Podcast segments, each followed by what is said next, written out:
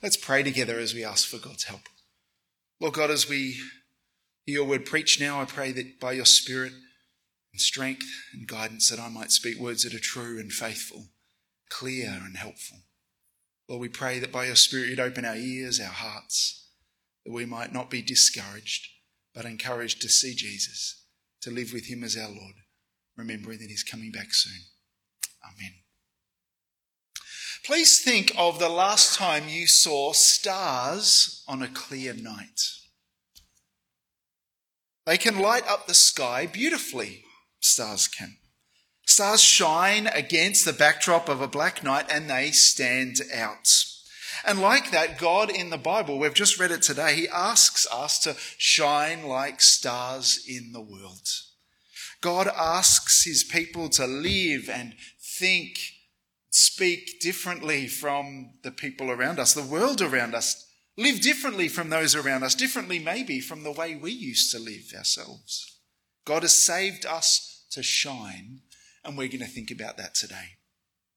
We're returning after one week pause to our series in this book, this letter to the Philippians, written by the Apostle Paul to these uh, Christians in the city of Philippi in Greece. Our passage is part of a section that really started back in chapter 1 and verse 27, where the Christians were told, as citizens of heaven, live worthy of the gospel. In other words, live a gospel driven life. Paul has already said, have a humble and servant attitude like Christ, who humbly served us. If you were here two weeks ago, do you remember that? That he died a shameful death. But he lives now as the exalted Lord with authority over everyone. And from chapter 2, verse 11, that the implication is that Jesus is the Lord. He's the one that we should submit to as Lord and bow before even now. And so it's in that context that we come to chapter 2 and verse 12, and, and my first of four points today obey. Paul is writing to Christian people, people who've turned from their idolatry, turned from ruling their own lives, and they've turned away from that to Jesus and to trust in Him and to live with Him as Lord. And now in verse 12, he says, Therefore, because Jesus Christ is Lord, just as you've always obeyed, keep on going. Obey even more. That word obey there means to listen and obey, to listen and do what God says. And in fact, they would actually obey the Lord by obeying what his apostle, Paul, had said, whether he was speaking to them in person or writing to them from a distance. Their obedience, then, their obedience is described in these words. We read it, didn't we? Work out your salvation. Work out your salvation. That's not saying earn your salvation by your good works, for remember, they've already been saved. So it's not contradicting the truth that we're justified by faith alone, but it is saying, let the effects of salvation be worked out in your life. Let salvation work out thoroughly through every aspect of your life. Make salvation fruitful here and now. Make salvation fruitful by your continuing efforts to cut sin out of your life. And there to do that, we read, didn't we, with fear and trembling. That fear and trembling is not describing feeling terror, but a deep, awe filled sense of reverence toward God. In Revelation chapter 1, the Apostle John sees this vision of the exalted Lord Jesus, the Son of Man. And we read in that passage that he, he sees this vision of Jesus with white hair, fiery eyes, a sword coming out of his mouth, and we're told, we read there, don't we, uh, his face shining like the sun in its full strength. I mean, think of that. We, we can't even look at the sun in its full strength. And so, how does John respond? I fell at his feet like a dead man. And yet, Jesus says, Don't be afraid. He didn't need to be terrified. And yet, like John, I think if we really sensed how exalted and glorious and powerful and holy the Lord Jesus is, that we would respond by obeying. We would respond with obeying, with trembling and awe and reverence. We'd want to obey because it's right, because He's Lord, and we are not. Still, we ourselves, we can't do it. Can't obey in our strength. Yes, sin's punishment has been taken by Christ on the cross, and he has broken sin's power over us so that we're no longer slaves to sin, but sin's presence remains in our hearts, and so we need God's power. We need God's strength to obey. And then look at the comforting words in verse 13. For it is God who works in you to will and to work. And so we are commanded to obey and to work out our salvation, but that is knowing and relying on God who's working in us, God who is working in you. And so we can only think differently and work because God is working in us by His Spirit. And so, obedience that we're asked to, to follow, this obedience, it's not, you've just got to try harder, try harder, work harder. It's not that. And it's not just let go and let God and don't bother trying. don't bother doing anything. Rather, God is at work. And so we need to take responsibility. God is at work and we need to take responsibility too. And so God is, is behind us and is in us, working out what is pleasing to Him.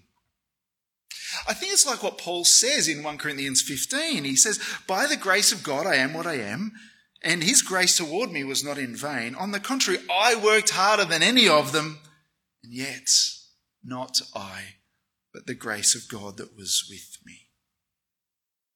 I worked harder, and yet it was God in me doing that. Got to hold those two things together. God is at work in us to bring about his good purposes. Well, that word can mean his good pleasure. I want to say maybe it's both.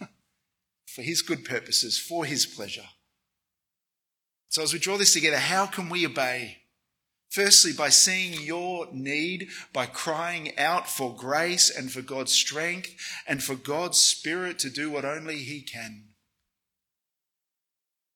And by remembering that the Lord is awesome in His glory. You should bow before Him and do what He says. And by remembering that the Father delights in our obedience I want to say too, though, that we need to obey and not trust in our feelings. Paul's going to mention in a moment that we should not grumble and argue. And maybe you are grumbling and arguing with someone in your home, someone at church, someone at work. And maybe you know it's a struggle. Maybe you know you just don't feel like loving that person or loving your enemy, loving the person in your family. One man writes, I don't always feel like loving my wife, but by God's grace, I love her. I choose to. And in those unnatural, forced moments when I exercise my will and just lay down my life just to love her, I find that something begins to happen in me. I begin to feel. So the feelings can follow the actions. I feel the more I act, he says. So we obey because we're saved people. We follow our Lord, whether we feel like obeying or not. Next, the expectation, the command, it's ratcheted up further, really, with these commands to be faultless. Verses 14 to 16 are really one long complex sentence where the Philippians and we are told to be blameless, be pure, be faultless. Blameless does not mean sinless. I mean, that's not true of me or you. It's not true for anyone. These words here describe all believers striving to be free of moral, obvious moral defects and blatant sins. The word pure describes what, wine that is unmixed, wine that hasn't been watered down with water, or it describes pure metal that's had the dross and impurities removed. And so for us, it's describing unmixed, undefiled good character, clear consciences. And that's what our Lord and God asks of us, his children, we're told. We're, we're his children. We, when we believe and trust in Jesus, we get adopted as God's children. And Christ died so that we could be washed clean of all of our sins. That's what we'll remember in the supper soon. And now we're being told, be who you are. Be who you are. We are to be who God has saved us to be, His holy people. We, as God's children, are to be like our Father, our Heavenly Father. We are to display the family likeness and be faultless. Again, unlike for God the Father, us being faultless won't mean sinless. We will sin every day, and we will never stop needing the cleansing of the cross of Christ. But now, as God's children, our Father says, Do what I ask. Do what I ask and follow my example. And for the Philippians, Paul wants to highlight something in particular. There in verse 14, it's that do everything without grumbling and arguing. Now, that grumbling describes what you might do to yourself or what you might think, or might, what, you might, what you might say to others when you're not happy or you're not getting what you want. And that arguing, it can mean negative questioning. It also comes when we're not happy, and it can lead to conflict and divisions. The grumbling and arguing was likely happening in the church, and that's why Paul mentions it. But I wonder what your grumbling face looks like. Maybe it's like one of those, maybe it's something different. Do those around you see your grumbling face often? Do you need to turn from grumbling and from arguing attitudes? Remember what happened to the Israelites? That they'd been freed from that 400 year slavery in Egypt. They were freed from slavery. They were in the wilderness, hungry and thirsty. Do you remember how in Exodus 17 they grumbled to Moses? Really, they grumbled against Moses and they grumbled against the Lord, grumbling and arguing with their leader and their Lord repeatedly. And then fast forward 40 years, and all that adult generation has died in the wilderness for their disobedience. And Moses now speaks to the children who've grown up.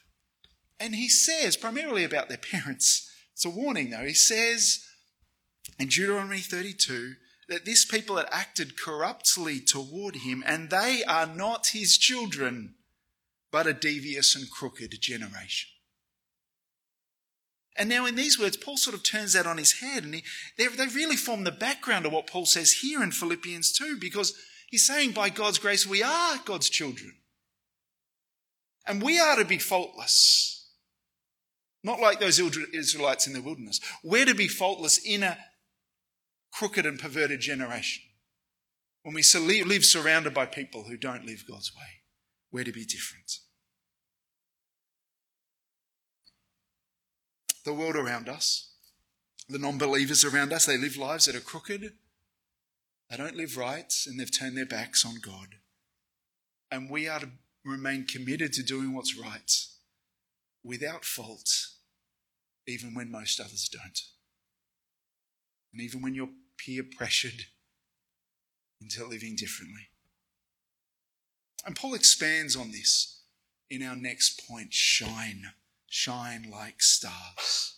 He says, doesn't he, be blameless and pure, children of God, who are faultless in a crooked and perverted generation, among whom you shine like stars in the world.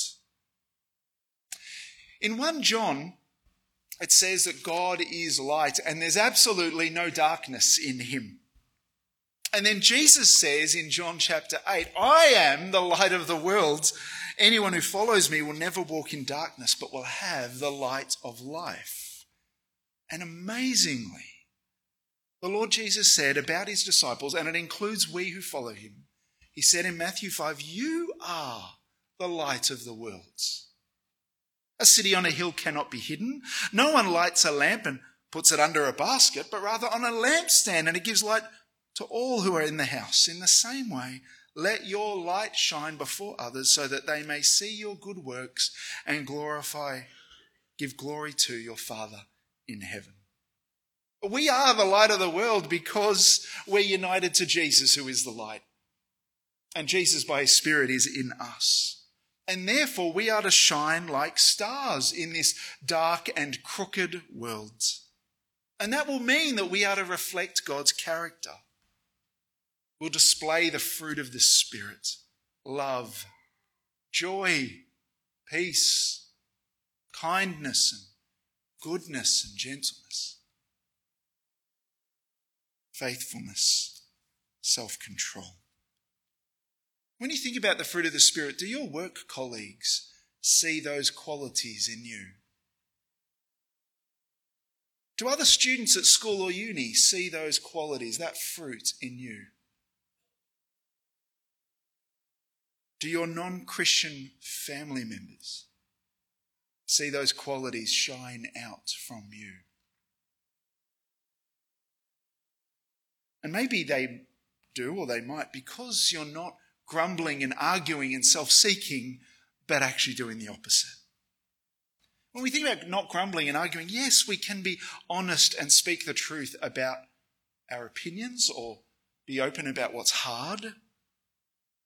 But rather, may we do that while still trusting in the Lord and responding with hope and enduring patience and seeking the good of others before ourselves. And from Matthew chapter 5, there, we're going to shine when we do good works, when we do good to others. And so I ask do people around you who don't know God see your good works?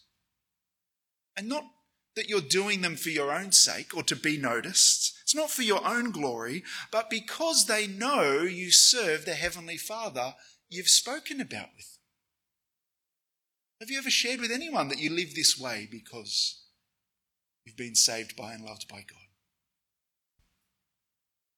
But in Philippians chapter 2, verse 16, come back to that, we're told to shine like stars in the world by holding firm to the word of life even in the face of opposition and attacks from false teachers or from unbelievers, we are to hold firm to the truth of God's word. That means we keep believing that true life, flourishing life, eternal life comes through faith in Jesus. We keep living his way in obeying and shining light in our dark worlds but that word, the original word hold firm, can also mean hold forth. Hold forth. And if we are holding firm to the truth of God's word, we will also hold it forth to others. We will share the news about Jesus, which gives life with people around us. And so, can you see that it's in our character and our words and our actions that we're to shine for Jesus? Shine for Christ by displaying Christ likeness before a watching world. But I want to focus in on one area of application for us. I think gender and sexual identity are the big issues of today, which we can struggle with when we're talking with others outside the church. And when there's conflict or the potential for conflict, I think most of us respond by either fight or flight. Either we fight back with our words, get aggressive or defensive, or we just keep our heads down, we stay silent, we say nothing. Are you tempted to hide your light, your Christian faith, under a basket? You see, God doesn't want us to fight or to hide, but to love. To love people. With their gender and sexuality, many people made in the image of God are hurting and confused, and angry and scared. And we don't want to. Please don't respond to people with Bible bashing or with nastiness and unkindness. And yet we struggle to know how to respond, and in a way that's winsome and compassionate. Imagine someone at work or school tells you that they've come out as gay Or someone else, or someone tells you of their past struggle with it, but now their joy in being openly transgender. And they're wanting you to accept that and to celebrate with them, that with them too. How do you respond as lights in that situation? How do you be lights in that situation? Maybe you could invite them to catch up over coffee or a lunch and you can listen with love. Listen with love to more of their story, asking questions and genuinely caring, asking questions about their experience and how others have responded to them in the past and recently. Please genuinely seek to understand their perspective and their pain. Maybe you could then ask if it's okay for you to share a story. Because as psychiatrist Glynn Harrison says in his helpful book, A Better Story, you can't respond to a great story with a list of facts or just quoting some Bible verse.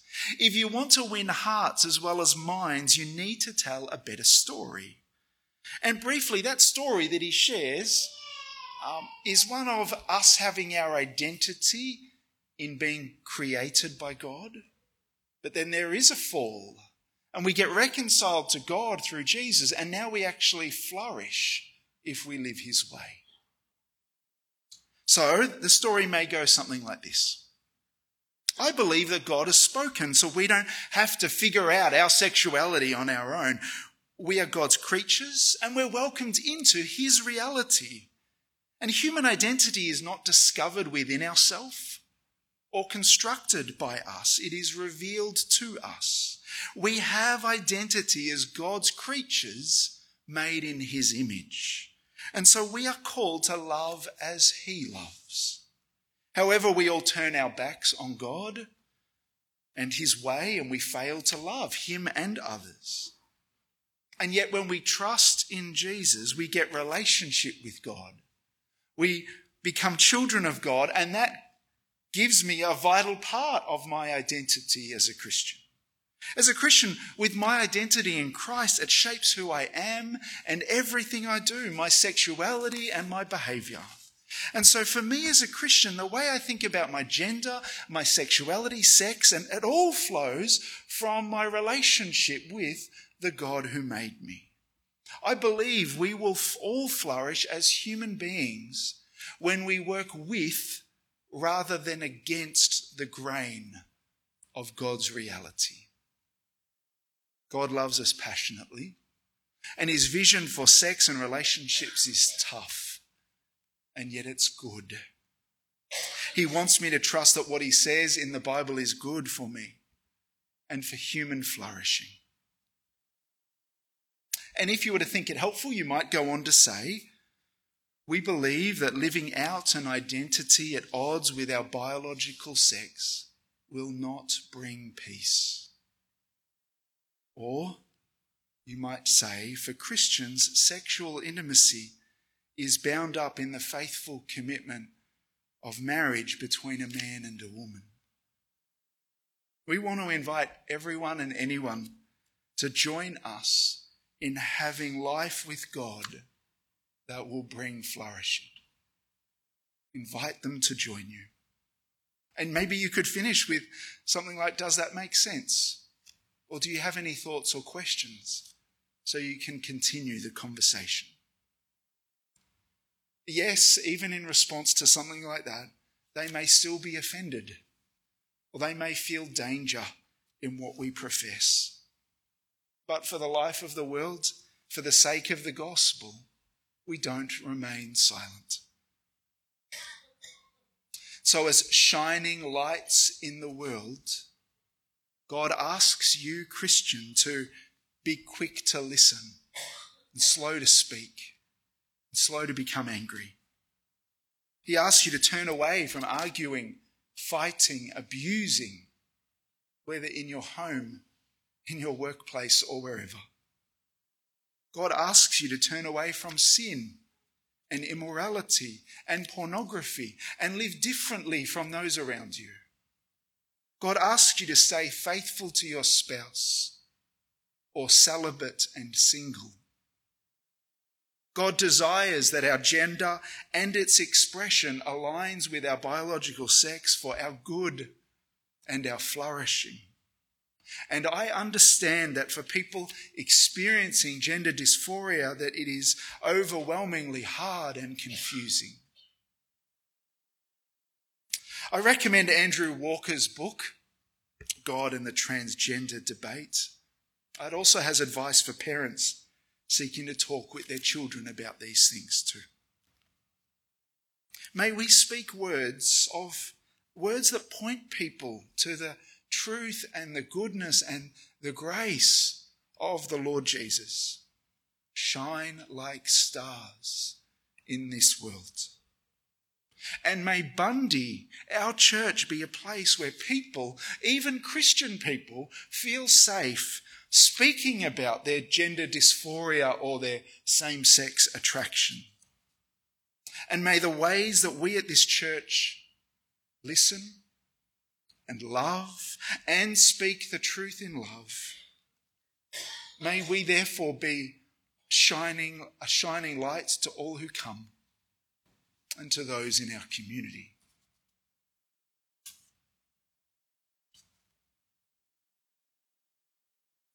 Final brief point is for Christ. Coming back to the passage, Paul says that as the Philippians shine like stars, then verse 16, I can boast in the day of Christ that I didn't run or labor for nothing. And I think we can struggle with this word boast because it sounds arrogant or proud in Paul's honor shame culture, it does speak of him wanting to avoid shame before the Lord. And the word boast can also include the sense of rejoice. And on the day when Christ comes again and brings the judgment, Paul wants to be able to rejoice in all that he's done for the Lord. He longs to hear on that last day, Well done, good and faithful servant. I hope you long for that too. He wants to he doesn't want. He doesn't want to have labored for nothing and his life to have been wasted. Do you want that too? He's been willing to pour his life out, pour his life out as a drink offering. Usually, wine in the Old Testament, wine would be poured out as an offering of thanksgiving to God. And Paul says the Philippians have given themselves as the sacrifice the sacrificial service to God, and he's poured himself out for their good and for Christ. And he's glad about this. He rejoices. He rejoices in being able to pour his life out, give his life up for others and for the glory of God. And he wants the Philippians to be glad and to rejoice with him too. And so this says, living your life for the Lord, it is worth it. It is fulfilling. It is joy giving. Do you believe living such a life is worth it? Do you rejoice in what God is doing in others? Are you an, an instrument of joy in the lives of other people? Or a joy taker? Are you helping others to shine and flourish for Jesus? So, as I conclude, Paul's, Paul, for Paul, his salvation by Christ and the day of Christ, the return of Christ, is what motivates him to, what motivates Paul to live for Jesus now knowing that he will stand before Jesus one day, motivated Paul. And it should motivate us. We should obey and be blameless and shine because Jesus is coming back soon. Shine like stars in the world for your Lord Jesus. Let's pray. Father God, when I, I think when we read this, we know that we're not faultless.